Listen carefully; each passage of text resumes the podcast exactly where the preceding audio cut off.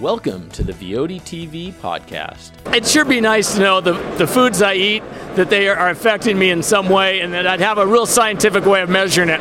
Well, it looks like that's what you guys have developed. Why don't you tell us what this product is?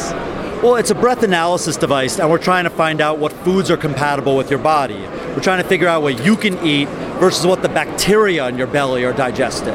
And our breath analysis device tells you when the bacteria rather than you are digesting.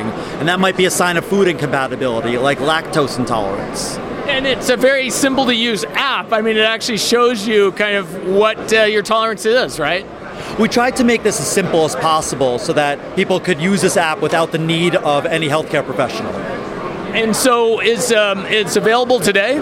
It's available for sale, purchase now online at foodmarble.com. And uh, what kind of cost are we talking about? It's $149 US. And that includes some interesting little pamphlets of uh, food in it, I guess. It, uh, for $149, you get the breath analysis device, the app that comes with for Android or iPhone, and you also get pure sugar substances, lactose, fructose, inulin, and sorbitol. These are the, they're not sugar like your coffee sugar, they're the things in carrots and grains and, and fruit and dairy. It kind of gives you a baseline, though, right? Yeah, we're trying to figure out what. Uh, we're trying to figure out which natural foods you can eat. You're a doctor, I mean, so uh, you've got a lot of science behind this, and it just struck me that this uh, potentially gives you a big data set to learn from as well.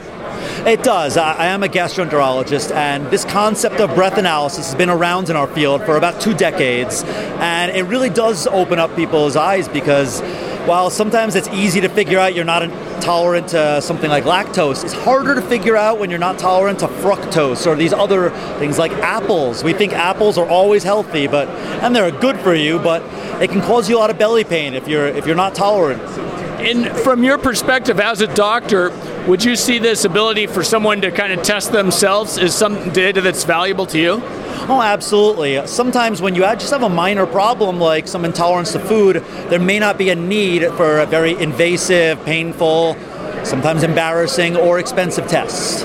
And from a specific disease type of uh, problem where people have issues with certain foods because of the disease, does this help you in your diagnosis perhaps? Well, our target market is uh, the 1 billion people on Earth with irritable bowel syndrome, IBS, but really everyone with incompatibilities to food. There's, there's a food that everyone gets gassy and bloated on, and we help you find out what that is. Excellent. Well, Mike, cut out a lot of food from my diet, but at least I know what it is. So, James, appreciate your uh, time. Thank Thanks you. a lot. My wife says it's the mini weights.